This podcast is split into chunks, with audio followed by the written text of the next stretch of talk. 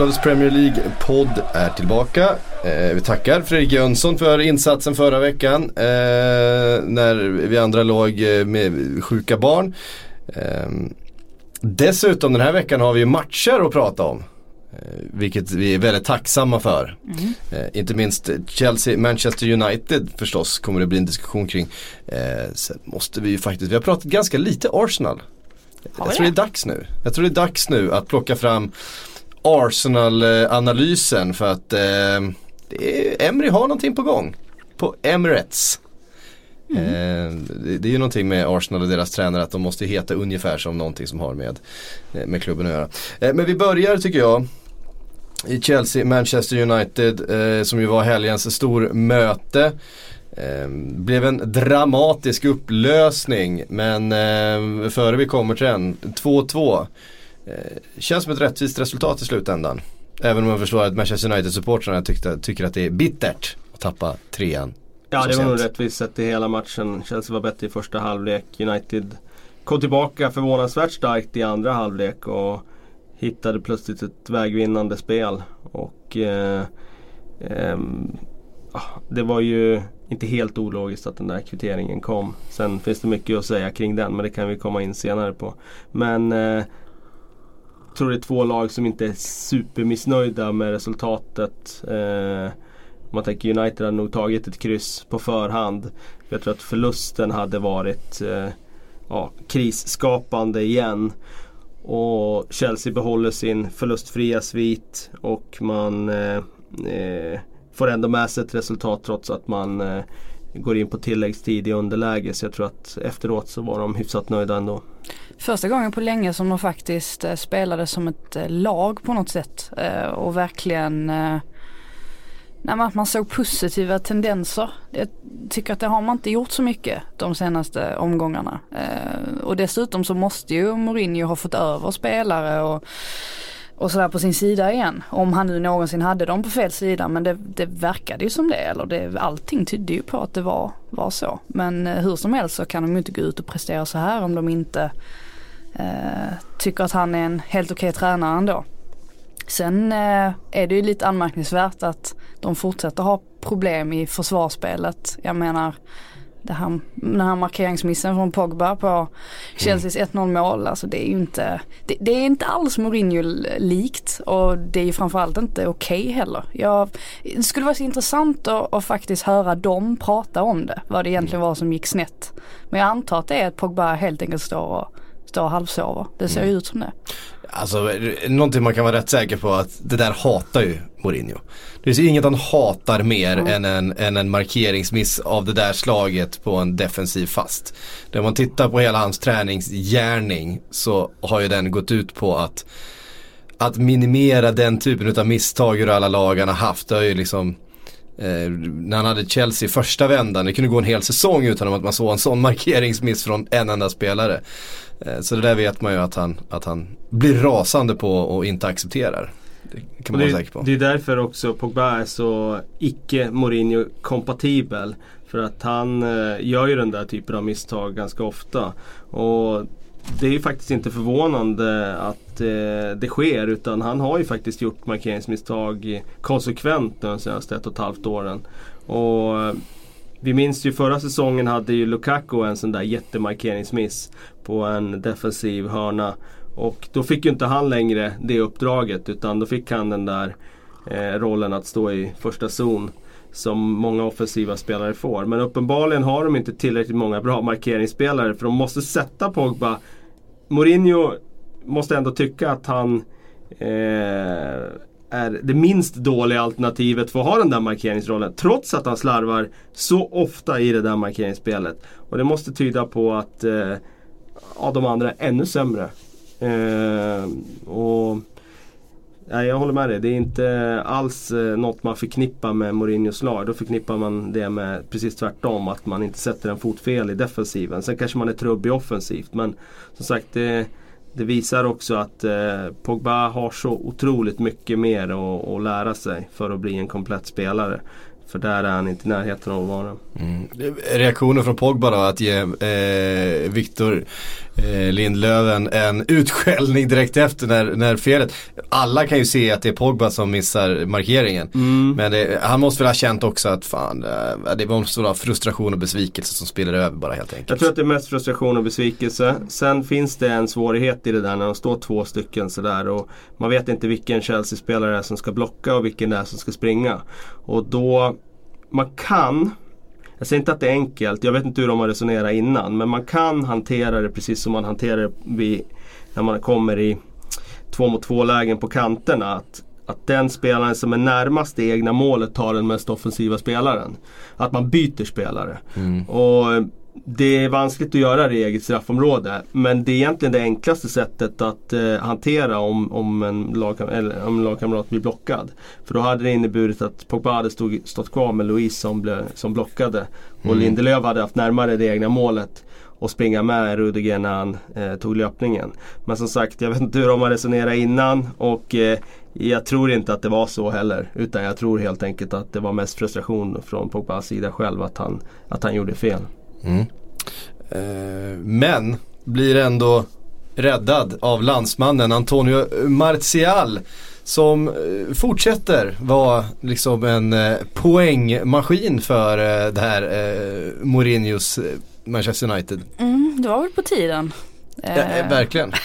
Både för honom själv och, och för klubben också. Ja, men det är ju kul att han verkar ha eh, fått förtroende nu från, från Mourinho. För att tidigare så har det nästan känts som att när Mourinho satt in honom så har det oftast varit i ganska svåra lägen. Och, eh, han har inte haft så, så mycket att, jobba med sådär direkt. Men eh, nu får han ju verkligen chansen att visa upp sig och han tar ju den också. Mm. Sen tycker jag man ska, man ska hylla Mata också eh, som eh, det känns som att det är han som är pådrivande också. Eh, vad viktigt det är med en lite äldre så här rutinerad spelare som har varit med ett tag. Som, som kan driva på de andra just när man hamnar i ett sånt där 0-1 underläge. Ehm, så att nej, cred till eh, honom också. Eh, definitivt, även om Ross Barkley förstörde allt. Det var ju intressant att Mata fick en lite annan roll, alltså spela centralt. Det har ju inte fått göra så många gånger och framförallt inte under Mourinho. Det var ju han som eh, liksom deklarerade när han kom till Chelsea att Mata inte var tillräckligt bra som tia, spela Oscar istället. Och det var ju där någonstans Matas karriär vände. Eh, innan det, säsongen innan det hade han ju varit en av play- Premier Leagues bästa han spelare. blev, blev, Nej. inte ens, blev han inte det? Var, var det bara Chelseas bästa spelare han, Mm. han utsågs till? Han blev- Däremot den hösten då innan, eh, året innan, då ansågs han väl där och då vara ligans bästa spelare när han startade den säsongen i helt sanslös form.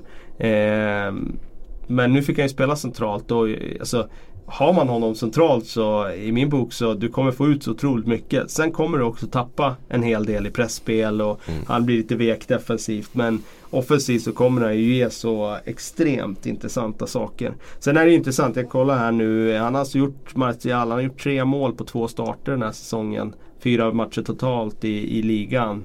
Eh, svårt att se att de kan hålla honom utanför laget i fortsättningen. Jag håller med dig Frida, det är när han har spelat tidigare det känns mer som att det har varit Som att opinionen vill att han ska spela och ja men vi Mm. ger honom chansen här nu då så får han göra sin match och så får ni alla se att han inte är tillräckligt bra. Så har det känts att Mourinho har resonerat men Alltså återigen, alltså Mourinho är, skulle kunna göra en sån där jätteblunder som han har gjort med Salah, med De Bruyne, med Lukaku tidigare i sin karriär. Om han säljer iväg Martial. För jag tror att, han, att det finns en världsspelare i honom. I rätt miljö, med rätt tränare, rätt spelsätt.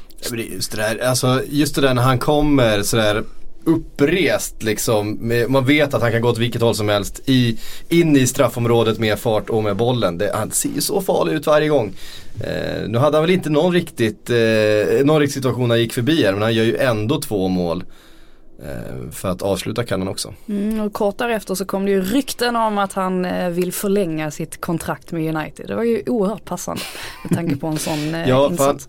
han har ju vägrat skriva på. De har ju erbjudit honom flera eh, kontraktsförslag här nu under hösten som han inte har velat skriva på. Så vi får väl se här nu om eh, han känner att han får mer speltid och mer förtroende. Att eh, han kanske kan förlänga det där kontraktet ändå. För han har ju verkligen känt som att han inte har varit speciellt intresserad av att spela mer för Mourinho. Verkligen, och, men man kan ju också dra parallellen till Shaw. Han kändes ju också som att han var liksom förlorad längst in i frysboxen och att det inte fanns någon väg tillbaka. Han förlängde ju kontraktet här förra veckan efter att mm. faktiskt ha kommit tillbaka, spelat sig till en tröja. Och det går inte att utesluta att det sker med Martial också. Och där får man också säga att det här är bara någon sådär, jag vet det finns ingen inget som jag kan slå fast att det är så. Men spelar man i en, en klubb som Manchester United som har ett väldigt högt löneläge. Eh, alltså då tror jag att det är enklare för en spelare att eh, komma tillbaka i den klubben. än att spela i en klubb där man inte tjänar lika mycket och där man kan tjäna mer någon annanstans. Nu är det så, de har, spelar i en klubb som har ja, högsta lönebudgeten, en av de högsta lönebudgeterna i hela fotbollsvärlden. Då tror jag att det, det då, då, är det enklare att det finns en väg tillbaka. Alltså, argumentet också, du har ju Alexis Sanchez här som tjänar överlägset mest i hela, li i, i, hela i, världen. Det är hela världen va? Ja, ja det är väl typ. kanske om det finns någon borta i Kina eller no, någonting på något inte, jävla, men det är, eller Messi, Messi kanske som som tjänar mer eller sådär. Jag vet inte vad Ronaldo har för lön i Juventus. Men han tjänar extremt mycket pengar. Eh, och som ju Martial nu håller på bänken. Och när Martial då kommer och säger hej, jag är vad jag är 22. Eh, jag håller just nu eh, världens dyraste, eh, ligans dyraste spelare på bänken här. Den lönen jag vill ha måste i alla fall närma sig den, den lönen han har. Vi har ju mer värd för er just nu. Eh, om inte ni ska bli av med mig. Jag menar, Någonstans där måste ju förhandlingarna vara. Det måste ju vara lite jobbigt för Manchester United för att jag menar, de kan ju inte sätta en sån lön på alla sina spelare. Då, då går ju till och med en sån klubb under till slut. Så är det ju. Eh, jag tror dock att han får svårt att trycka upp lönen till de nivåerna. Eh, ja det tror jag, men någonstans måste status. Men, ja. förhandling, förhandlingsläget eh, Fan, Du skulle blir... knäcka extra som spelare i agent alltså. blir du har intressant. eh, du har talang för det här och gå in i, i olika förhandlingar. Tror på, jag tror på dig där. Ja, men det, det, är klart att man måste titta på vad som finns i, vad, vad, vad tjänar de andra? Vad, vad bidrar jag med? Vad bidrar de med? Ja. Ehm, och, och någonstans måste ju lönediskussionen utgå från det. Så, så vet vi ju att det kan, det kan svänga snabbt också. Ehm, vem vet, han kanske har måltorka nu de kommande omgångarna och så helt plötsligt så, så sitter han, är han tillbaks på bänken igen. Så att... Finns det ett, ett lag där nere i Spanien som krisar ganska rejält och kommer behöva göra drastiska grejer i, i januari och då, ja. jag tror att det finns några spel spelaren som sitter och, och ändå eh, blickar ditåt. Lite grann, inte helt eh, eh, stänger dörren mot Real Madrid. Jag tänker på en Hazard och jag tänker på en eh, Martial till exempel. Eller... Men det är lite rykten om Mourinho också så Martial kanske Precis. skriver på där och så kommer Mourinho dit istället också. Ja. Vilken mardröm. Det är intressant det där när det är ett lag som Real Madrid som, som tog kriser som de gör nu liksom. Nu fick de stryk i helgen igen. Ja. Eh, och man vet att de har inte investerat så mycket de senaste åren. De har svin mycket pengar. De har en självbild av att vara världens största, rikaste, bästa, vackraste fotbollsförening. Alltså de skulle kunna, det skulle kunna splashas ut två miljarder i ett januarifönster i det läget de är nu. Eh, det är klart att alla, känns... alla världens agenter måste, måste ju vara där och eh, men jag menar deras mittfält är det inget fel på. Det är väl framförallt en striker de är i behov av. Benzema och, och Bale klarar ju uppenbarligen inte av eh, och, och, ja, och ansvara för, för målskyttet på egen hand. Bale med sina skador och Benzema som är allmänt upp och ner mm. generellt. Så det är väl framförallt det de kommer att titta på. Mm, du sa det Sergio Ramos som var ute och berömde Harry Kane förra veckan. När han var en fantastisk spelare som hade gjort, kunnat göra mycket mål i, i La Liga. Mm, jätteotippat att det där börjar. eh, nu, nu kommer det vara så extremt många marka-uppslag om, om eh, spelare som, som skulle passa där och som har Real Madrid i sitt DNA egentligen. Trots mm. att de är uppväxta någon helt annanstans i världen. ja, Harry Kane har Real Madrid-DNA. Man är så här, jag vet inte hur man får ihop den ekvationen riktigt. Var det inte Arsenal-DNA han hade? Det har han han var ju, visst var han och provspelare för mm. Arsenal eller tillhörde någon uh, ungdoms... Uh, han började där ja. Han började där ja. Men uh, han är ju Spurs through and through ändå va? Ja det tycker jag nog vi kan slå fast. Ja. Um, som sagt, eh, Martial med två mål. En, eh, en felträff ändå på första touchen som blir till en eh, perfekt första touch eh, på 2-1 målet. Eh, ett vackert avslut, jävlar vad han borrar in den i bortre. Ja. Eh, när, han väl, när han väl kommer till den. det ser ju Det ser roligt ut, det är ju en felträff men den blir så perfekt för den ställer ju Aspelekueta fullständigt eh, den första touchen. Eh, och så kommer avslutningen och där igen då är vi där och det är en tilltrasslad situation i, eh, i straffområdet och det är som att United-försvaret bara inte är där. Eh, det är liksom en eller två liksom så andra bollar i egen box som man är tvåa på. Tyckte de lyfte det bra i Sky Sport faktiskt. De highlightade Lukaku i den situationen. Man kanske inte tänker på i första hand liksom att det var hans fel att det blev mål. Men man ser väldigt tydligt på de har ju någon fast situation innan där och så kommer det ut en andra boll och så lyfter de in den igen. Och då när den kommer in igen. Det är liksom vad är det, 20 sekunder kvar av matchen eller något, Mm. något i den stilen. Då går han, i, han har ju haft en roll nere i eget straffområde med sin längd såklart. Då går han liksom upp eh, ut från boxen medan David Luiz går in i boxen. Så från att de var 9 mot 7 i egen box blir de 7 mot 7. Och han har ju liksom ingen anledning att lämna sitt eget straffområde när det är 30 sekunder kvar av matchen när han eh, har längd och det är ett nytt inlägg som är på väg att komma. Eh, och det innebär att de blir två mot två på den där bortre ytan. Och Luis får ju komma med fart. Och eh, jag tycker Ashley Young också är högst delaktig i det där. För han står bara och tittar på. Han borde egentligen ha gått in och blockat Luis. Bara sänkt farten på honom. Då hade han inte kunnat komma in och nått den där höjden som han gjorde. För det var ju liksom det som la grunden. Den där första Mm. nicken som tog i stolpen. Sen att de slår in returen det, det, det var inte så mycket att göra åt. Nej, det är, båda studsar. Men det är ändå så här man, man känner att fan där måste man vara. Det känns som att det, det, det är Chelsea-spelare på, på den där bollen både en och två gånger liksom efter att eh, returen har studsat ut. Det, det blir lite passivt, det är lite bolltittande eh, igen.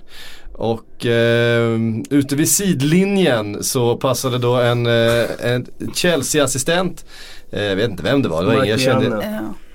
Ja. Det var någon, någon, eh, någon assisterande då till, eh, ehm, till Sarri på att springa förbi. Jävlar vad han provocerar när han springer förbi där, förbi eh, Mourinho. Det, man undrar ju ifall, ifall de har någon historia. Eh, Mourinho kan ju ha historier och fiender med folk över hela världen så, här, som han har sprungit på. Eh, det håller jag ju inte för osannolikt. Att det fanns någonting där. För han springer förbi och liksom typ hytter med näven i första vändan åt, eh, åt United-bänken.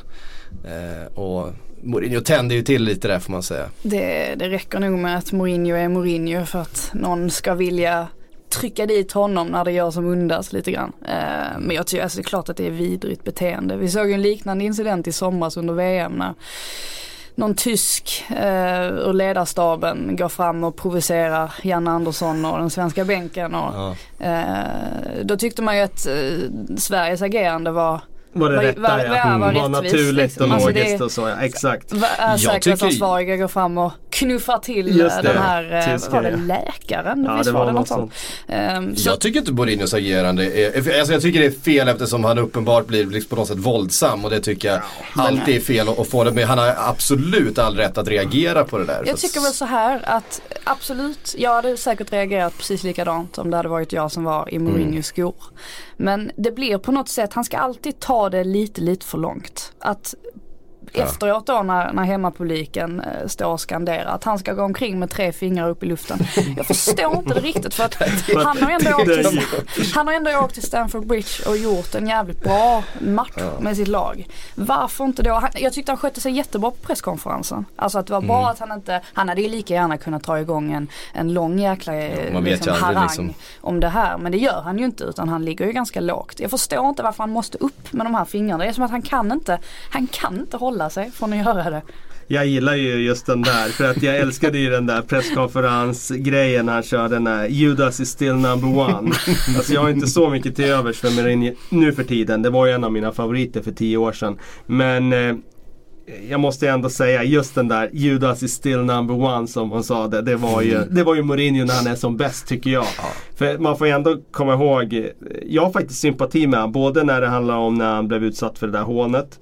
För som sagt det är ju en oskriven regel någonstans att man hånar inte en motståndare. Nej. Och det, jag förstår förståelse för alla som gör det oavsett om det är svenska bänken mot Tyskland under VM eller om det är Mourinho nu efter ett kvitteringsmål i 96 minuten. Att man reagerar om någon hånar på det sättet. Eh, och jag utgår från att den här Chelsea-ledaren får något form av straff för det. Eh, jag har också sympati för Mourinho när det är de där tre fingrarna. Dels för att jag gillar Judas is still number one citatet men också för att man får ju komma ihåg, han får ju ganska mycket, de häcklar ju han ganska rejält. Eh, och får man höra det eh, då tycker jag att bara tre fingrar i luften, det, det, tycker jag ändå är ganska harmlöst. Liksom. Han påminner dem om att jag tog faktiskt tre ligatitlar på den här arenan. Ja. Men du förstår vad jag menar när jag säger att han hade ju gått vinnande ur den här situationen till 100 procent om han inte, om han bara hade hållit sig från att göra de tre fingrarna, då hade han framstått som den absolut mognaste i den här situationen. Ja men det kommer han ju aldrig vara liksom. men det, jag har ju fortfarande hopp för, för att ja, Mourinho faktiskt har inte jag. har en sån sida. Det är väl det som är skillnaden. Jag har inget hopp om att han ska... Just, han kommer ju aldrig låta någon få sista ordet. Det, det, Nej. det, det, det, minns, det minns ju från Contes, ja, eh, eh, Conte-bråket förra säsongen. Eh, de skickade... jag, kommer aldrig, jag kommer aldrig kommentera det här mer och det jag absolut aldrig kommer göra är att bli anklagad för matchfixning. ja, den var helt sjuk alltså. Den var helt sjuk. Från ingenstans liksom. Det är så tagen ur luften liksom. ja det var ju helt sjukt alltså. Det, är roligt. det handlar alltid om honom. Ibland ja. kan man ju faktiskt, eh, det kan jag göra sådär på en ledig stund ibland kan man gå in på Youtube och så ta fram någon av de här presskonferenserna eller intervjuerna som ligger på Youtube när han, liksom, när han tappar det. Då är han ju fruktansvärt rolig ibland. Den där gången när han har en utläggning på 10 minuter i en Sky Sports intervju efter matchen intervju där eh, intervjuaren eh, jag antar att det är Jeff Shreves från Sky Sports. Han ställer väl bara en fråga så pratar nice. Mourinho i tio ja. minuter. Ja, precis. Om allt och inget och sen bara går. det, är helt, ah, det finns så många och När han gratulerade Mike Riley till att ja. göra ett fantastiskt jobb i domarkommittén. Ja. Ja det finns, det, finns, det är så mycket. Underhållningsvärdet är det ju absolut men, det ju, men det är precis som du säger Frida, han får det att handla om honom igen. Och det är ju, det, för, alla, för alla alla andra så, ha, så blir det ju småsint och eh, barnsligt. När han ska gå runt med de där, alltså tre fingrar och det är så här, att, att, att, att, det hela tiden ska handla, att det hela tiden bara handlar om honom liksom. Ja. Jag föredrar en liten coolare approach rent generellt. Jag tycker att eh, visst det är enkelt för Sarri när de har kvitterat i liksom 93 minuten och var den stora personen i det här och gå fram och be om ursäkt. Och, klart mm. att det är mm. enkelt men jag tycker ändå att ja, jag föredrar ändå en sån approach på något sätt. Att man är Ja, Wenger, ja men Wenger var väl fin. Han kunde ändå gå fram och knuffa till liksom om, om han blev förbannad. Ja, men han var ju ändå så här en stor man i slutet av, får man säga så? Stor man? Jo, det får ja, man göra. Absolut. eh, alltså hade det varit Conte och inte Sarri nu i den här situationen så hade det ju äh, hanterats lite annorlunda. Nej, tror jag. Det hade kommit upp eh, saker från det förflutna på ett annat sätt. för Conte hade ju inte liksom riktigt eh, förmågan heller att, att gjuta eh, olja på vågorna när det var så. Utan han har en tendens att, att förstärka eh, konflikten ytterligare. Men ja, eh, så här kommer det ju vara så länge vi har de här eh, herrarna, om, som... herrarna med, med någon slags diagnos som det verkar som de flesta på något sätt har. Det tror jag att de har. Eh, för att även de som vi kan tycka eh, ofta är liksom eh, ganska, vad ska man säga, eh, balanserade och, och vettiga och rimliga på många sätt. Vi har jag vet inte någon tränare som man inte har sett när fasaden har rämnat. Men ta Jürgen Klopp som man tycker är, är, är ganska rolig, eftertänksam och han är bra intervjuer. 1-1 alltså, matchen ja, alltså, mot Everton förra året. Ja men till exempel, men du kommer ihåg en Borussia Dortmund när han, när han attackerade en fjärde domare där. Det är ju, det är ju inte en balanserad människa som, som har helt eh, koll på vad som händer eh, i kroppen där. Eh, Nej, så han, han har man, vill, man vill ju ha känslor ju. Det vill man ju. Det är, ju, de... någon slags, det är ju det är extrema extrema vinnarmänniskor och, och måste ju vara jävligt speciell för att orka med ett sånt där jobb. Alltså. Jag tror det. Ja, man måste vara hårdhudad om man ska klara den pressen från mm. en hel omvärld när man leder en klubb som, som uh, har fans i alla världens hörn och sådär. Då ska man nog mm. vara, man ska nog inte bry sig så mycket om vad omvärlden tycker om man säger så. Precis. På tal om hårdhudad. Eh, det är kanske något som vi inte har kallat Arsenal alla gånger eh, de senaste åren. Eh, snarare tvärtom. Men Frida, hur bra är Arsenal just nu? 3-1 mot Leicester igår och eh, första halvlek såg sådär ut men jävla vad de rullade ut i andra. Um, ja, jag satt ju på Grimsta och hade jobbat klart efter allsvenska ångestmötet mellan BP och Blåvitt som slutade 0-2 till Ja, så kan man inte säga. Men 0-2 slutade. Mm. Och fick se delar av den andra halvleken där. Och eh, det räckte ju för min del. Eh, för jag fick se otroligt eh, vackra mål. Jag satt och tänkte på det att Arsenal har ju verkligen stått för, vet jag twittrade det också, de har ju verkligen stått för några av de absolut läckraste anfallen så här långt i ligan. Inte minst det här först mot Fulham. Det var ju, mm. det var ju någonting alldeles extra där med, med Ramsey och hela det köret och nu helt plötsligt så kliver Özil fram eh, och serverar först den här jättepassningen eh, till 2-1 eh, och sen så hela det här anfallet då till 3-1. Alltså, eh, det är ju kul att se Arsenal spela fotboll och det var mm. ju ett ganska bra tag sedan man ändå kände så eh, kontinuerligt att vad roligt det är att se dem spela. Sen är det klart att det fortfarande är brister försvarsmässigt och sådär. De måste ju fortfarande göra någonting där för om de ska ta klivet upp liksom, till de absolut eh, bästa i toppen. Men eh, jag tycker så här långt så har ju Emery verkligen fått saker och ting på plats eh, mm. ganska snabbt ändå. Mm. Förvånansvärt snabbt. Sen har de kanske inte mött de starkaste lagen de senaste omgångarna men bortsett från det så ser det jäkligt bra ut. Ändå tyckte jag Leicester eh i första halvlek. De var riktigt bra för, De, de var riktigt bra. Mm. Och, och, eh, just den där anfallet de har med, med, med Madison och Vardy och Ianacho. Eh, med, eh, med ytterbackar som fyller på framförallt Chilwell då som är, är väldigt aktiv. Så här. De, de ser ju intressanta ut men det var som att när Arsenal väl fick ordning på sitt spel och fick spelet på offensiv planhalva istället när en spelare som Beirin som defensivt är helt hopplös fick spela offensiv fotboll istället så blev det som, då orkade Leicester inte eh, stå emot bara helt enkelt. Nej de hade ju behövt mer utdelning än vad de fick före paus. Mm. För det hade de ju faktiskt kunnat fått. Det var väl dels chanser och dels en straffsituation, eller en given straff. En, ja en straff var det skulle de haft då. Hans på Rob Holding där. Mm. Eh, sen, eh, jag vet inte vad som händer egentligen efter paus. Om det är Leicester som går ner sig eller om det är bara att Arsenal skruvar upp nivån egentligen. Mm. Eh, till en nivå som Leicester inte hanterar. Och det är ju häftigt att Arsenal har den nivån i sig nu. Det görs ju ett taktiskt byte där som är lite intressant för att Emry är ju en, en, en taktiker verkligen och, och eh, någon som har eh, planerat för alla eventualiteter på, eh, som man säger. Eh, han tar ut, eh, får se, han tar ut ehm, Alltså det ingår en musik. Precis, han tar, han tar ut Lichsteiner och Mkhitaryan. Mkhitaryan som inte var speciellt bra i första.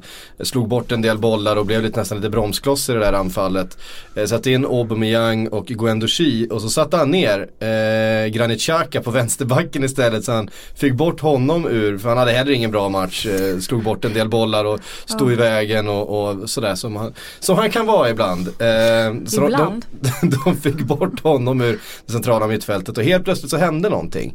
Eh, Eh, Helt plötsligt fick de ett passningsspel och ett passningstempo centralt. Mycket tack vare Gwendo Xy. Och sen då ett djupledsspel i, i uh, Aubameyang som, som sträckte ut uh, Leicester. Um, det var ju lite förvånande att Oba inte startade. Mm. Det fanns säkert någon anledning till det. Uh, men jag tycker han visar Emery att han är uh, en riktigt skicklig matchcoach.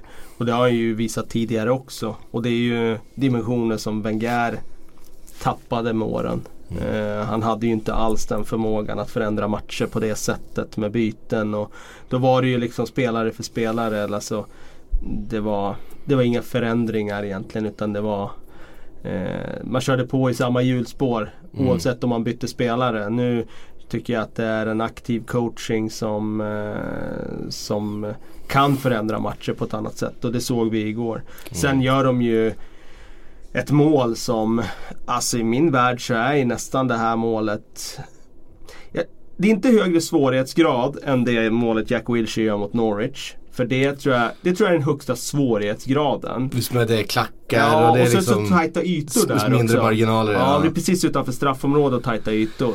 Eh, målet mot Fulham tror jag är det mest osannolika och svårkopierade. Mm. För det eh, går liksom inte att spela upp att den spelare nickar två gånger på mitten och sen eh, liksom eh, Ja med, med den där volleyklacken och det där liksom. Det, nej, det, Men det igår, det, det är ju, allting är ju meningen hela tiden. Mm. Det är liksom inga improviserade grejer utan det är ju liksom sånt som eh, man, de vill göra exakt det i varje moment. Och det, är, det är ju så otroligt häftigt när de där grejerna sker med den där tajmingen. Mm. Och ja, för mig, det, jag, jag, om jag ska titta på de där tre om och om igen så ser man ju alla tre eh, med stor glädje. Men det här, det här målet njuter jag nog mest av att se. Alltså. Mm. Så vågar vi nog fastslå att Lucas Torreira var en ganska bra värvning. Ja. Han också. Fantastiskt värv. Och nu, det här som vi ifrågasatte mycket under de första omgångarna eh, när Torreira uppenbarligen inte var riktigt eh, hemmastad i London och så vidare. Hade lite huvudet någon annanstans att han inte fick spela så mycket. Bernt Leno samma sak.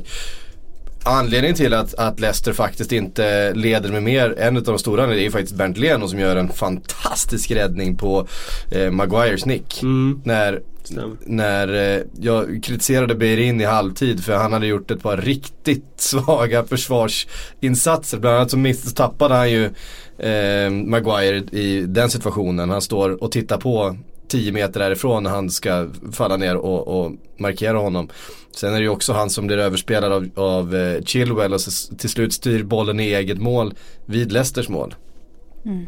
Eh, så att han hade en väldigt svag första halvlek fram tills att eh, Mesut Özil som var väldigt bra eh, och framförallt var helt fantastisk i den andra halvleken. Det är ju Özil som syr ihop det här anfallsspelet och det här passningstempot och ser till att det liksom finns en en extra kvalitet i det som händer på något sätt. Det är ju Mesut Özil som, som gör. eh, Och att de får det där 1-1 målet precis, precis före halvtid. Det är ju också han som syr ihop. ehm, från början till slut egentligen. Vi ska nog inte räkna ut honom än. Alltså, han kommer Nej. nog att vara rätt viktig i Arsenal. Så länge han får eh, nu har han ju också liksom lite frihet i det där. Han är inte utskuffad på kanten på samma sätt. Han kanske är det i någon slags grunduppställning men sen opererar han ju ändå mest centralt. Mm. Och eh, Får han ha den där centrala rollen i ett välfungerande lag då tror jag fortfarande att han är en av de bästa poäng eh, liksom matchvinnartyperna som finns i ligan. En av de bästa. Mm. Eh, sen är det ju frågan hur ofta han kommer att gå ner i svackor. Precis, Och- det, men det som man verkligen kan säga, det som han kanske inte har gjort så ofta. Att i en situation där eh, Arsenal faktiskt är det sämre laget på planen. Leicester är ju bättre i 40 minuter, tycker jag. Är att han faktiskt, det är han som tar tag i det. Och eh, en spelare som Beirin som har haft det jobbigt att få spela mycket försvarsspel, eh, blivit överspelad ett par gånger, eh, tappat markering eh, vid, vid eh, viktiga situationer och inte minst gjort ett själv, det blev självmål till slut va, tror jag, blev noterat som eh, på Beirin, eh, Chilwells mål där som jag Det tror jag. eh, kan tycka att det borde varit Chilwells mål. Det, han, han gör det ju så väldigt fint eh, eh, fram tills han kunde väl få det. Eh, men just att Mesut Özil driver upp det anfallet i den situationen, tar sig förbi, spelar en, en one-two med Beirin och hittar ytan inne och sen med ett fantastiskt avslut gör det där 1-1. Då är det ju faktiskt han som har tagit tag i både anfallet och tagit Arsenal alltså på egen hand tillbaks in i matchen och det lägger ju grunden till att de i andra halvlek ska kunna växla upp igen eh, och faktiskt ta över matchen så som de gör. För Leicester, eh, de har ju ingenting när, när, när passningsspelet väl har kommit igång och framförallt när Emery har gjort rockaden på mitten. Eh, och är det till och med så att det är Torreira och Guendouzi som är det bästa centrala mittfältet för Arsenal? Det kanske nu. visar sig att det är så eh, framöver. Torreira är ju gjuten där. Ja, att Det han, att han är en, på. Det- en pjäs där. Är ju, Eh, sen eh, kan man nog variera vem som spelar bredvid eh, honom. Men Guendouzi med sin ålder har ju såklart mest utvecklingspotential. Så det går inte att utesluta att han exploderar under den här säsongen och är Han har ju ett bättre passningstempo också tycker jag. Alltså Ja, det det, blev ju en, eh, en helt annan fot bredvid Torreira när det var Guendouzi som spelade där mot, eh, mot när Granit Xhaka spelade där. så är det ju. Eh, så det är en intressant kombination Han visar ju väldigt eh, mycket bräcklighet i de första matcherna där Guendouzi och så defensivt sådär. Men samtidigt med Men då den där fanns inte åldern- Torreira med. Nej, och sen med den där åldern. Han, det är klart att den där första matchen var ju smärtsam att se men han lärde sig ju såklart jättemycket på den. Mm. Eh, och då handlar det ju också mycket om vad är det för typ av karaktär. Är han den spelaren som, eh, som reflekterar över sin insats och eh, liksom tar till sig av den eh, feedbacken han får och, och inser att jag måste förbättra det här och det här och bli noggranna med det, med det här och det här. Ja men då, då kommer nog kurvan ganska snabbt att peka uppåt. Är han en sån karaktär som inte gör det, ja men då hade det säkert inte varit så att han hade spelat eh, så mycket mer. Men eh, känslan är ju att han kanske är en, en spelare som eh, dels kan ta en sån motgång som det faktiskt var där i premiären och dels kan hantera det och eh, förstår att han behöver utveckla en hel del. Mm. För känslan är ju att han trots sin ringa ålder har ett väldigt stort, eller en väldigt bra, hög självkänsla. Mm. Eh, och att Verkligen. han på något sätt, han hamnar inte i de här svackorna rent mentalt som många andra säkert kan göra.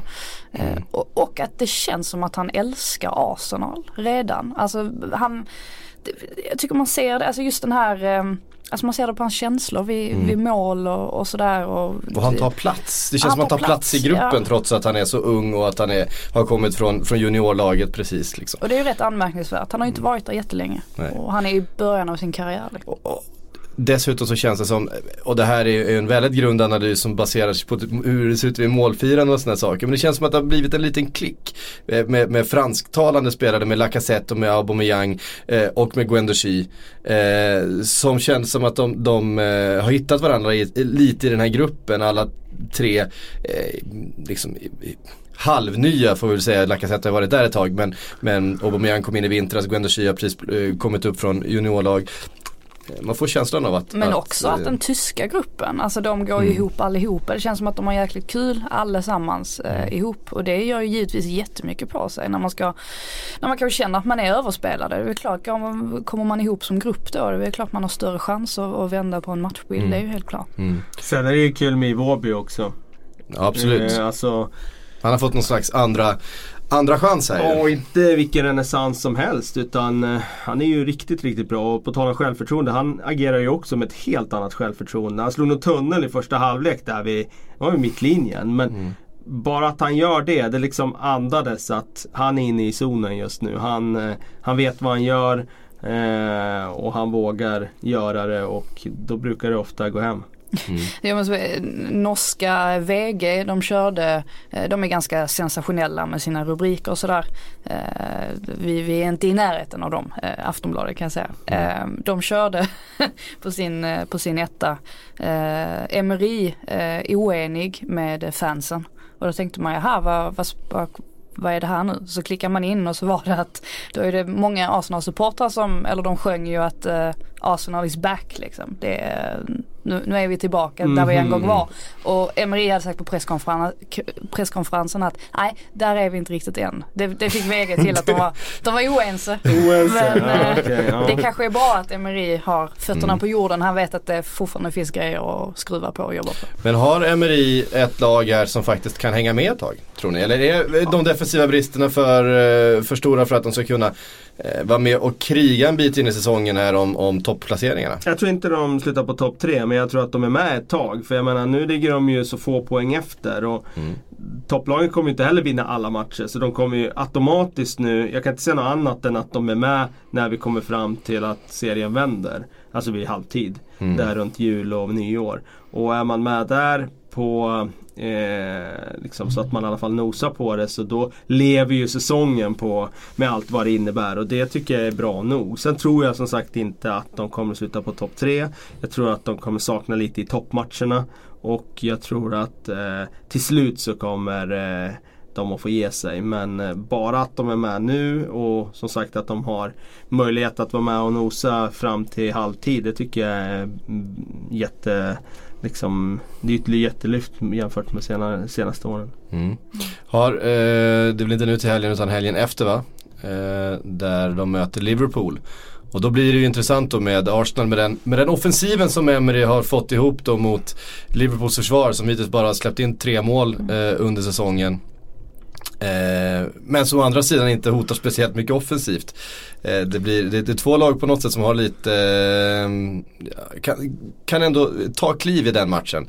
Eh, det, det, är en stor match för båda de här två lagen i, i läget och med säsongen nu.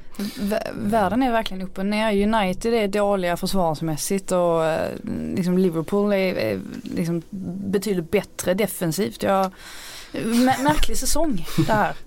Ja, det är en, det är en märklig säsong. Ehm, jag tänkte att jag skulle ha det som en, en brygga in i Huddersfield-Liverpool. Det blev 1-0 eh, till Liverpool. En eh, till vad ska man säga, man kan säga, kalla dem hedersvärda förluster. Det här är väl raka motsatsen. Eh, det var domslut som man fick med sig och det var bollar i stolpen och eh, så vidare. Men tre poäng till Liverpool igen då trots stundtals ganska bedrövligt spel faktiskt. Hur, hur länge kan man hålla på så här innan resultaten faktiskt kommer börja gå emot? Vi har ju sagt det här, jo, men det, det, det, man, så här, det är positivt att vinna trots att man spelar dåligt. Men förr eller senare så måste man ju börja spela bra också eller? Jo men den växeln vet vi att den finns i det här laget. Alltså jag tycker ju fortfarande att det är positivt. Om man inleder en liga med att vinna, vinna, vinna, vinna och inte spela bra. Då skulle jag känna, oavsett om jag tränar laget själv eller om jag var liksom att jag följde laget eller att eh, jag tittar på Liverpool från utsidan, att det är ändå positivt. Eh, för det är ju någon slags inneboende styrka om du vinner matcher utan att du känner att du är där. Det betyder ju att det finns en, en styrka rent mentalt. Det finns någon slags grund att stå på. Man faller inte igenom. Eh, för förr eller senare så kommer ju de att liksom börja eh, få till det där spelet. Och vad är höjden då? Om de vinner matcherna nu? Mm. Jag tror att den är väldigt hög. Jag vet att den är väldigt hög. Det har vi ju sett när de eh, väl sprattlar till. Mm. Och jag kan inte se något annat än att eh, vad är alternativet? Att de måste spela superbra och vinna matcherna. Normally, being a little extra might be a bit much, but not when it comes to healthcare. That's why United Healthcare's Health Protector Guard fixed indemnity insurance plans, underwritten by Golden Rule Insurance Company, supplement your primary plan so you manage out of pocket costs. Learn more at uh1.com. Ja, det är ju såklart det bästa. det är det, bästa. Det, det, är det bästa, att man vinner varje match med 4-0. Vi ska prata lite om, det, om Manchester City sen. Jo, men det, det är ju såklart det bästa. Men det är fortfarande bara tre poäng som delas ut i varje match. Du kan inte få mer än det oavsett om de vinner med 5-6-0. Så att, eh, när vi är så här tidigt in på säsongen, jag ser det som positivt. Att, eh, framförallt för en klubb som Liverpool också som inte haft den här förmågan tidigare. Tidigare år har ju de torskat de här matcherna. Mm. Eller kryssat dem. För till och med Klopp sa det, i hela hans karriär så har han aldrig, han har aldrig vunnit när hans lag har spelat så här dåligt. Alltså det, det, är nytt för honom också. För ja. det, var ju aldrig så i Dortmund heller. Nej. Utan det här är ju någonting som han inte har haft kanske i sin repertoar överhuvudtaget tidigare. Och jag tror inte det är så mycket att det är Klopp som har i sin repertoar. Utan jag tror att det är De har mer köpt att... världens dyraste målvakt, världens ja, dyraste exakt. försvarare. Det, det, det, det, är det här som betalar sig liksom. Ja. De har den typen av pjäser som ger en sån trygghet, en sån grund att stå på. Så att de faller inte igenom eh, när det går emot. Och att de gör minst ett mål per match, det, det kan man nästan utgå ifrån när de har de spelarna de har. Och det är ju egentligen en ett lyckat anfall som de har i den här matchen och då är det djupledsboll Mohamed Salah och så rullar han in den bort i stolpen. Mm. Och eh, det är klart, släpper man inte in några mål då räcker det med att man gör det en gång per match istället för fyra. Ja, sen får vi komma ihåg att alla har ju sån respekt för Liverpool nu. De, de vet om att det är ett jäkligt tufft lag att möta och de vet om att det är förmodligen Liverpool och Manchester City framförallt de kommer göra upp om, om den här titeln. Det är klart mm. att de går in med en helt annan inställning i, i en match då mot Liverpool. Ja, det såg man ju inte minst när, när vi såg City-Liverpool mm. Eh, mötas. Alltså de matcherna har ju varit några av de roligaste förra säsongen men nu märktes det ju att Guardiola hade ju lärt sig av sina misstag och tänkte ju minsann inte bjuda på någonting alls för då vet han att, att då blir det, då kommer det ett mål eh, mm. baklänges. Så att mm, nej, jag, jag håller med. Jag tror också att det kom, allting kommer falla på plats eh, längs säsongen och det blir väl alltså mötena med Manchester City och de andra topplagen som blir avgörande för vem som tar titeln till slut. Mm. Eller målskillnad kanske. Ja, Då vinner ju City. Det, det var svårt att se något annat än City vinner. Men, men säg så här då, sprungit iväg. Men det är ju så här då. Det är ju inte alltid det bästa laget som vinner ligan. Om man snackar om högsta nivå. Det är mm. ganska ofta vi har suttit och sagt efter att ligan har spelats klart att ja, Tottenham var kanske bä årets bästa lag ja, som de var för ett par år sedan. har väl också varit det no någon gång ibland. De har väl också haft den högsta högsta nivån. Ja men förra säsongen, hade inte Liverpool den högsta högsta nivån då egentligen?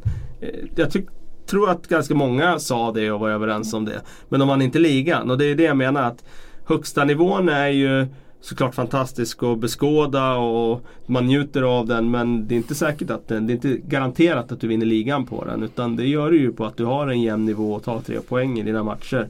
Och eh, Ja, ja precis. Jag, jag, jag, ser framför mig att de kommer börja växla upp snart. För jag håller med, det är, just nu underpresterar de spelmässigt. Och de är nere på en nivå som man inte såg framför sig att de skulle vara på. Men samtidigt de vinner matcherna. Mm. Mm. Sen får jag säga att jag saknade Vinaldum väldigt, väldigt mycket eh, mm. eh, under den första halvleken. Jag tyckte inte Lalana kom alls till sin rätt där ute på kanten. Eh, så det märktes ju också. Det trodde man inte inför säsongen att man skulle sitta och säga. Men... Nej, sen är det ständiga problemet när, när Klopp inte har Firmino fräsch. Så han började mm. på bänken. Utan spelar Daniel Sturridge istället. Då blir det ju en 4-2-3-1 istället för en 4-3-3. Ehm, eftersom Sturridge inte, inte tar det defensiva arbetet eh, som Firmino gör. Det blir automatiskt ett, liksom ett, annat, ett annat spel då. Ehm, och det påverkar. Men Vidare till Tottenham som på något sätt är väldigt jämförbara med Liverpool just nu. De spelar inte speciellt bra. Eh, och det ser inte ut som det, det ser fortfarande lite slitet ut och det ser inte ut som passningsspelet riktigt där. Men de tar sina poäng. De vinner sina matcher. 1-0 eh, mot West Ham i helgen. Och eh, det är, situationen är ju väldigt lik. Det är ju, eh, vi vet ju att Harry Kane vad han kan. Vi vet ju vad en Christian Eriksson, vilken nivå han kan hålla. Vi vet ju vilket, vilken nivå det här laget kan spela på.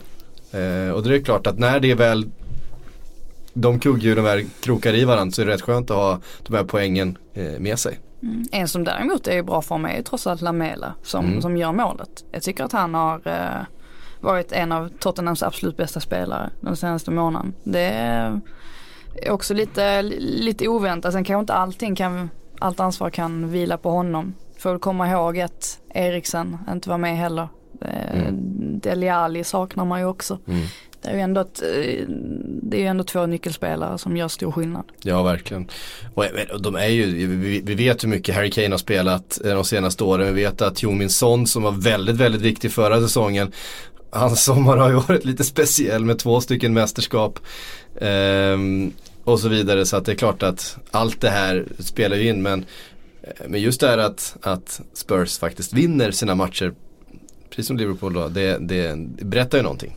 Absolut, men jag tror att eh, det handlar bara om att komma ikapp fysiskt och bara uthärda den här liksom, inledningen på den här hösten för Spurs del. Eh, när de eh, eh när veckorna går och de liksom återhämtar sig mer och mer förhoppningsvis Eh, Eh, även om det såklart spelas matcher och det är landslagsmatcher som numera gäller lite mer än annars och så vidare. Det blir inte så många andningshål. Men jag tror att det kommer komma tillfällen där man kanske kan vila någon spelare här och där. Och när de väl eh, kommer ikapp rent fysiskt då tror jag att eh, i deras fall att, att kurvan kommer peka uppåt spelmässigt också. Mm. Um, på tal om att eh, inte spela bra då och vinna jämfört med det som Manchester City gör är att spela väldigt bra och vinna. Eh, det är klart att det, det känns ännu bättre. Eh, för det känns som att den här matchen de spelade mot Burnley i helgen hade de kunnat spela hundra gånger och City vunnit alla. Ja. Det, så är det förstås inte men det, det är ju den känslan man har. Det, man ser ju inte framför sig att de förlorar en sån här match i det läget de är nu. När det är så många som, som bidrar och det är, jag menar, är det inte Bernardo Silva så är det Sané eller så är det Agüero och nu är De Bruyne tillbaka så han börjar ju med att slå en helt sinnessjuk, det blir ju inte mål faktiskt. Eh, så den där framspelningen han gör eh, när han egentligen står felvänd och slår den, eh, på en halv piruett slår en sån djupledsboll ner mellan eh, mittback, ytterback till är det Raheem Sterling eller någon som kommer Eh, i fart där och, och, och, och, missar första touchen. Men, eh.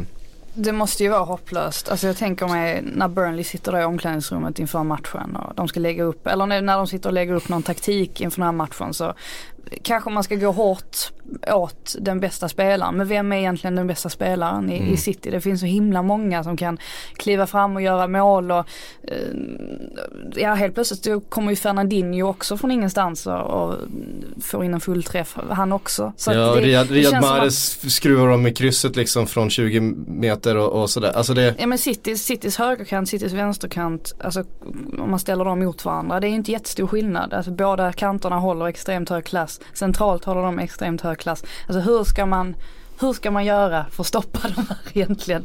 Det, är ju, det krävs ju verkligen en, en helgjuten laginsats och lite lite flyt också. Ja, som inte typ så Wolves, lite. Inte som så lite. Man måste ha en hel del flyt. Ja. Så är det ju. Alltså, de är, har ju spelare som är ganska många procent bättre på varje position när de möter Burnley. Så att då behöver man göra precis allt rätt och ha faktiskt eh, en hel del flyt. Eh, hamnar man i underläge då har man ju uppförsbacke. Alltså, så är det. Men jag, jag tänker också så här i eftermatchanalysen när de sitter där och har på fem mål och så ska de sitta och titta på situationerna eh, och försöka dra någon slags lärdom av det här. Va, hur hade vi kunnat stoppa det här? Va, vad ska han säga till sina spelare liksom? Ja, det, det är klart att de hade kunnat göra vissa saker bättre att det blir så här, men det, de möter ju bara ett så pass mycket bättre fotbollslag att det blir svårt att göra någon slags jättegivande analys för Sean Dyche i efterhand av den här matchen. Jo men samtidigt också spelarna är ju inte dumma. De vet ju också vilken nivå City håller. Så att det blir ju också sådär att eh, Jag tror att de mentalt kan lämna det ganska snabbt också. De kan konstatera det som vi alla kan konstatera att ja, det kanske inte var så mycket att göra i den här matchen. Vi mötte ett lag som var mycket bättre än oss. Så att det är bara att blicka framåt mot, mot matcher framöver där vi har större chans att vinna. Mm. Eh, Sen skulle- jag tror inte man ska liksom tänka att de är helt nedslagna av det här. Utan de Mm. vet ju att det är ganska många lag som kommer få, få kämpigt på den där arenan. Mm. Sen fick, får man dessutom då lite dom, domslut mot sig som Burnley fick. Eh, det där märkliga målet vid straffsituationen eh, där ju David Silva förstås är offside.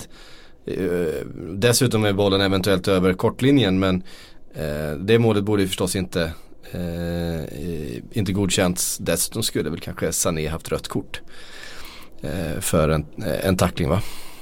Ja, jag har inte Eh, sett matchen så jag har inte sett den tacklingen så. Jag har bara sett Mm. målen och så. Men, alltså ja, men återigen då. Du måste Så ha en portion tur. Det är ju en sån där, ett sånt domslut. Får du det med dig, ja då kanske du går därifrån med 1-1 istället. Jag vet inte exakt när den här situationen var med Mm. Sané. Men, men det är klart att utvisningen är, är gör jättestor skillnad.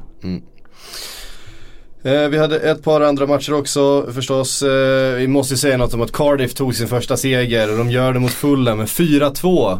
Ehm, Men vad, vad är det för försvarsspel? ja, vad, vad, vad pysslar Fulham med försvarsmässigt? De har ju släppt in nu, vad är det? 26 mål, är det så? Ja, Tim Ream kan ju inte ha sovit gott alltså efter den, efter den matchen. Nej, det är alltså fler, jag tror att det är någonstans i nivå med så mycket mål som någon har någonsin 25. 25 har, slagit, har, har, har tappat in så här långt in på säsongen. 25 mål på 9 matcher i Premier League. Ja, Det är väldigt mycket. det är väldigt, väldigt mycket. Och det är Cardiff vi pratar om, det herregud. Cardiff gör fyra mål Det är på dig så är det liksom, liksom. det, det är ju det är underkänt ju. Ja, Jokanovic sitter ju såklart löst där. Mm. Eh, alltså, det ska nog mycket till för att de ska se en framtid med honom om det här fortsätter bara någon vecka till. Alltså, de har ändå satsat stort. Mm. Plockat in väldigt många namnkunniga spelare. Eh, den här tabellplaceringen hade de inte räknat med. Nej. Och det har ju sett lovande ut i, om, i eh, liksom perioder rent offensivt. Eh, men det här försvarsspelet det har ju varit eh, hårresande. Fast är inte problemet att det känns som att de har haft två olika budgetar, alltså offensivt kontra defensivt. Att offensivt så har de tagit in alltså väldigt bra namn och de har ju bevisat gång på gång att, ja nu fick Sessignon också göra mål till exempel. Kanske han också Ja, kommer igång. första spelaren född på 00-talet att göra mål i Premier League. Ja, det är Precis. sjukt. Eh, men jag menar off- defensivt så det är inte alls samma typ av namn. Det är Nej, inte alls samma typ av eh, Jag hade ju förhoppning på Alfie Mawson där att han skulle kunna växa ut till en försvarschef. Ehm, men eh, Ja, alltså hittills har han ju inte spelat heller eh, varenda fight. Han var ju på bänken nu. Eh, och hoppade in. Och jag menar ja, Ream som sagt. Jag har inte sett någon stor försvarare i honom av det jag sett hittills i höst. Nej. Ehm, ändå så gör de ju två väldigt vackra mål. Uh, Fulham. Uh, Schürrles uh, kanonskott och sen uh, som vi var inne på Session Johns uh, andra mål där.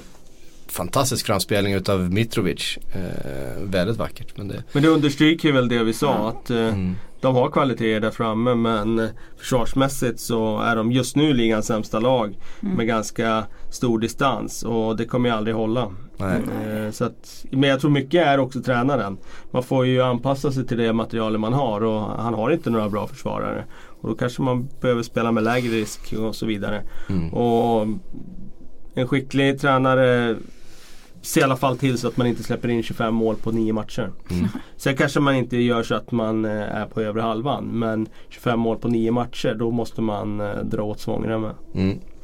Ehm, eh, får säga någonting om Newcastle också. Som eh, är väl Ja, Fredrik Jönsson var ju med i podden förra veckan men fick ju ingen rant riktigt mot Newcastle Jag där tror som han jag hade har, han har rantat så mycket nu. När Han har ingen man- rant kvar. Nej, det är liksom, vi upprepar ju samma sak. Grejen är, jag tror ju att det här, jag tror att eh, Mike Ashley är tillräckligt bright ändå för att förstå att kommer Benitez till honom och säger att nu är det så här Mike, vi kommer att åka ur om vi inte gör någonting. Då kan nog Mike ändå tänka sig att öppna plånboken i januari. Plocka in tre spelare kanske. Stärka upp och så klarar de sig kvar. Jag kan fortfarande se det hända. Jag tror inte att de åker ur ändå. Men eh, det är väl klart att mycket handlar ju om hur länge Benitez orkar stå ut med det här. Mm. Alltså det är, det, det är Brighton på hemmaplan. Du får inte gå därifrån med noll poäng liksom i det läget som, som Newcastle är i. Eh, men det går, det, det är som att det inte går för dem att, vinna, alltså att, att ta, ta poäng liksom. De är tvärsist i ligan. Dessutom är inte Glenn Murray på planen eh, så stora delar av matchen heller. Nej, och, och det tar ju bort 70% av och, och, det, och det börjar med att Bong, att Bong fullständigt sjabblar med bollen i eget straffområde och bjuder på ett helt soprent friläge som inte blir, alltså det är så här Det är som att det, det bara går inte Nej. för Newcastle just nu och eh, Det är klart att, att Mike Ashley också ser att det här kommer gå rakt ner i Championship igen om det inte händer någonting. Eh, men det är en eh, kille som håller hårt i slantarna. Jo men jag, jag hörde Pardew av alla människor. Han, han, han påpekade ju att hans tredje säsong när det höll på att gå käpprätt åt skogen Mm. för Newcastle så eh, ja men det var en, ungefär en liknande situation. Då gick han ju till Mike Ashley och sa att nu, nu måste jag ha in fler spelare och då öppnade ju faktiskt han plånboken också. Eh, och sen så klarade de sig kvar i slutändan. Så att det visar ju att Ashley har ju en sån sida även om man framställer honom som en sorts eh, ja, man kan lägga upp det att du, förlor, du förlorar mer pengar Ja, på exakt. att, att, att, att riktig... inte göra det här. Då, då, Han har ju den affärsmässiga sidan. Ja. Han, eh, han förstår att han går miste om ett TV-avtal om, om de åker ur. mm. Men eh, han kommer ju försöka ro i land det där TV-avtalet på minsta möjliga budget. Mm. Och hitta en, en ny, eh, nytt lån från eh, Chelseas akademi eh, och så vidare som ska lösa det. Ja, jag vet inte, jag är, jag är skeptisk. Jag tror att jag tror det blir svårt för, för Newcastle den här säsongen. Rafa borde ju klivas av det där snart. Ja. För jag menar varför ska han vara där och liksom försämra sitt rykte och så vidare. Intressant ändå hur mycket, hur mycket tålamod man har med Rafa. För att Mm. jag menar någonstans så har ju han inte heller gjort ett superjobb med det här jag materialet. Jag tyckte det var borde- överskattat det han gjorde, har gjort i Newcastle. Eh, De gick ju upp, ja. Men då hade de också bra material sett till Championship. Eh, I fjol så var det ju överskattat tabellplaceringen i sig eftersom det var så tight. Mm. Alltså två förluster till så att man lägger några, någon poäng och sträcka. Alltså det var ju så pass tight i tabellen så placeringen säger ju inte så mycket tycker inte jag. Ehm, och nu, ja nu är det kämpigt. Ja men det, det som för mig Han alltså- kommer ju undan mycket för att all kritik riktas mot Ashley. Ja och spelarna själva verkar ju hålla honom extremt hårt eh, bakom ryggen. Eh, Medan då de faktiskt hintar om, alltså när de uttalar sig att det är liksom sportchef eller ägarskapet som det är fel på. Att de måste ha in nya spelare. Att det inte Ja. är Benites fel. Nej. Nej jag tror också att... eh, Nej, jag tror att han har bakbundna händer där och Mm. jag menar jag har sympati med att man sitter i den där sitsen och man får ingen bra trupp och så vidare. Då, då är det inte så jäkla enkelt. Eh, så att ehm, mm. ja, jag tror att han eh, kommer att kliva. Mm. Vi, eh, vi lämnar det där då så tar vi lite frågor för att runda som vanligt. Vi har fått en från Kevin Bader. Eh, här, han Mm. tycker, eh, han skriver så här, vad tycker ni om Hoots målfacit i Premier League? Han har skickat med lite statistik med tanke på då att eh, Mesut Özil med sitt mål klev upp som bästa tyska målskytt någonsin i Precis. Premier League. Stämmer. Eh, klev förbi Jürgen Klinsmann och Ove Rösler då som var på 29 mål var. Eh, Mesut satte sitt 30 så kommer att eh, Klinsmann gjorde 29 mål på typ 50 matcher. Ja, något precis, där. det stämmer. Han gjorde ju väldigt mycket, han, var inte, han var inte, spelade ju inte Premier League så, så länge. Nej. Eh, Men gjorde väldigt mycket mål. Men där hittar vi då på fjärde plats Robert Hoot på 21 gjorda mål. Ja. Eh, den är ju i ögonfallande, den den. statistiken. Han spelar ju ett Stoke som Två satsar fler än Podolski till på, exempel. Ja, men han spelar i ett Stoke som satsar väldigt mycket på fasta situationer. Så han har ju fått kliva upp på 53 000 hörnor och eh, Var han och med på Delap, sina- eh, på Delap-inkasten? Ja, han, måste han han måste varit det måste va? han varit. Så att eh, jag eh, är inte jätteförvånad över att han har gjort en del mål. Ja, då är det ju klart att det är en fördel att vara tre meter lång, väga 100 kilo och lukta surkål liksom. Eh, man kliver in i den där boxen det. och, och inkasten visslar förbi en. Men Eh, det är ju, man kan ju konstatera här eh, att det är inte så många tyskar som har eh, gjort många mål i ligan. Alltså 30 baljor är ju inte speciellt mycket i sammanhanget. Det, vi har inte haft någon tysk eh, Der Bomber som har kommit till Premier League och levererat över tid. eh, säger väl någonting kanske också om att Tyskland har haft en egen bra liga. Ja, och att de, de bästa, de tys- går inte de, till de, England. Nej, de bästa tyskarna hamnar i, i Bayern München. Så är det. Eh, jämfört med eh, har vi? Det, det, det, det kan man väl säga, de, den bästa spanjoren och den bästa italienaren är väl samma sak i och för sig. Diego Costa Fransman.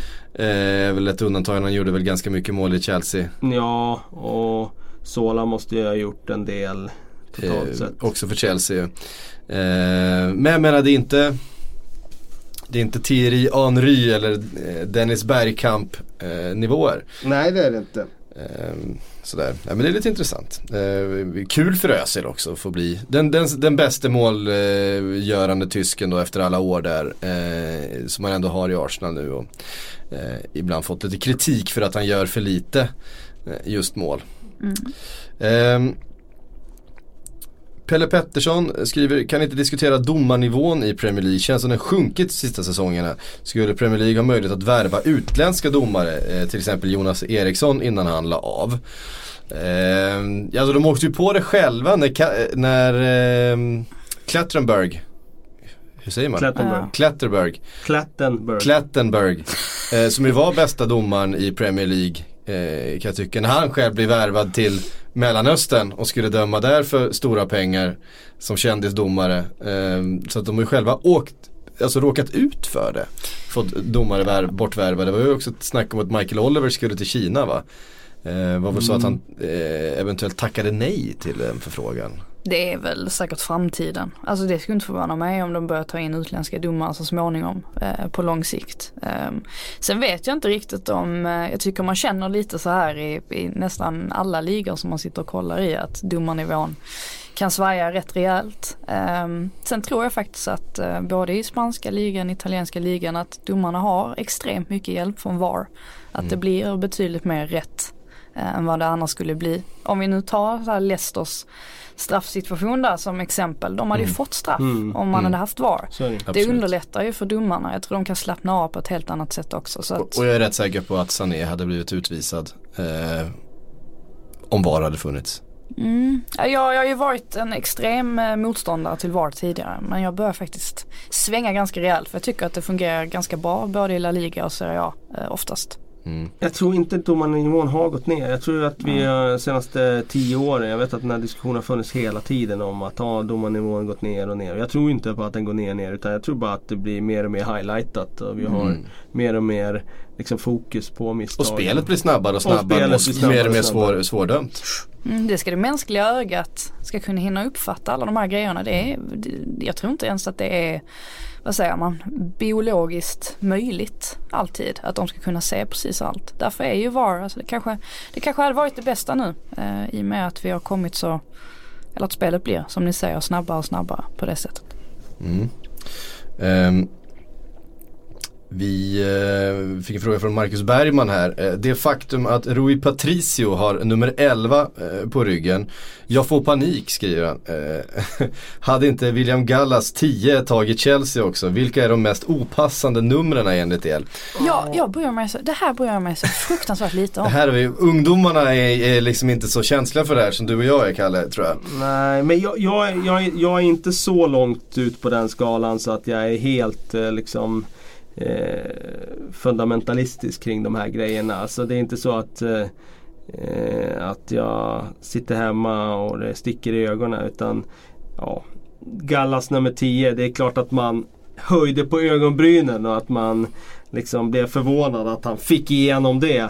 Men eh, ah, det är inte sådär så att jag visst, ställa mig i den där kören som liksom att allt ska vara som det alltid har varit. Och en högerback ska ha två och vänsterbacken ska ha tre och så vidare. Jag, det, jag blir inte så upprörd över det, det blir jag inte. Det blir- eh, Det finns... Det, Men 11 på en keeper, Ja, det är 11 ju- på en keeper. ja. Det, det, stör, det stör mig som fan också för att 11 är ju en, en striker liksom, eller en ytter. Eh, lite beroende på vilket system man spelar. Men det är ju, det är i alla fall inte en målvakt. Alltså jag kan köpa en målvakt av typ 25. För att en and, andra målvakt liksom traditionellt sett har ett, ett, ett konstigt nummer Ett då nummer, ja. Eh, men just 11. Men om Patricio nu mår jättebra av att ha nummer 11 på ryggen. Måste vi bry oss då? Det, det är bara min, min frågeställning. Nej, nej alltså det, det måste vi inte. Men jag menar, Steve Sidwell hade nummer 9 i Chelsea. Vill jag bara Ja det kan vara ett av de sjukaste numren någon gång. Nästan lika sjukt som Gallas Det var 10. ju helt, helt rimligt ju att eh, den gode Steve Sidwell skulle ha nummer 9 i Chelsea. Ehm, fantastiskt, vet ni vad? Nu ska Simon Bank och Johanna Frändén in i... i eh, Vi blir utkörda Vi blir här. utkörda här utav eh, eh, de, eh, de högre djuren eh, på redaktionen. Eh, nu ska spela in sin eh, mycket fina podd Bank och Frändén. Fotboll Radikal, den eh, rekommenderar vi varmt.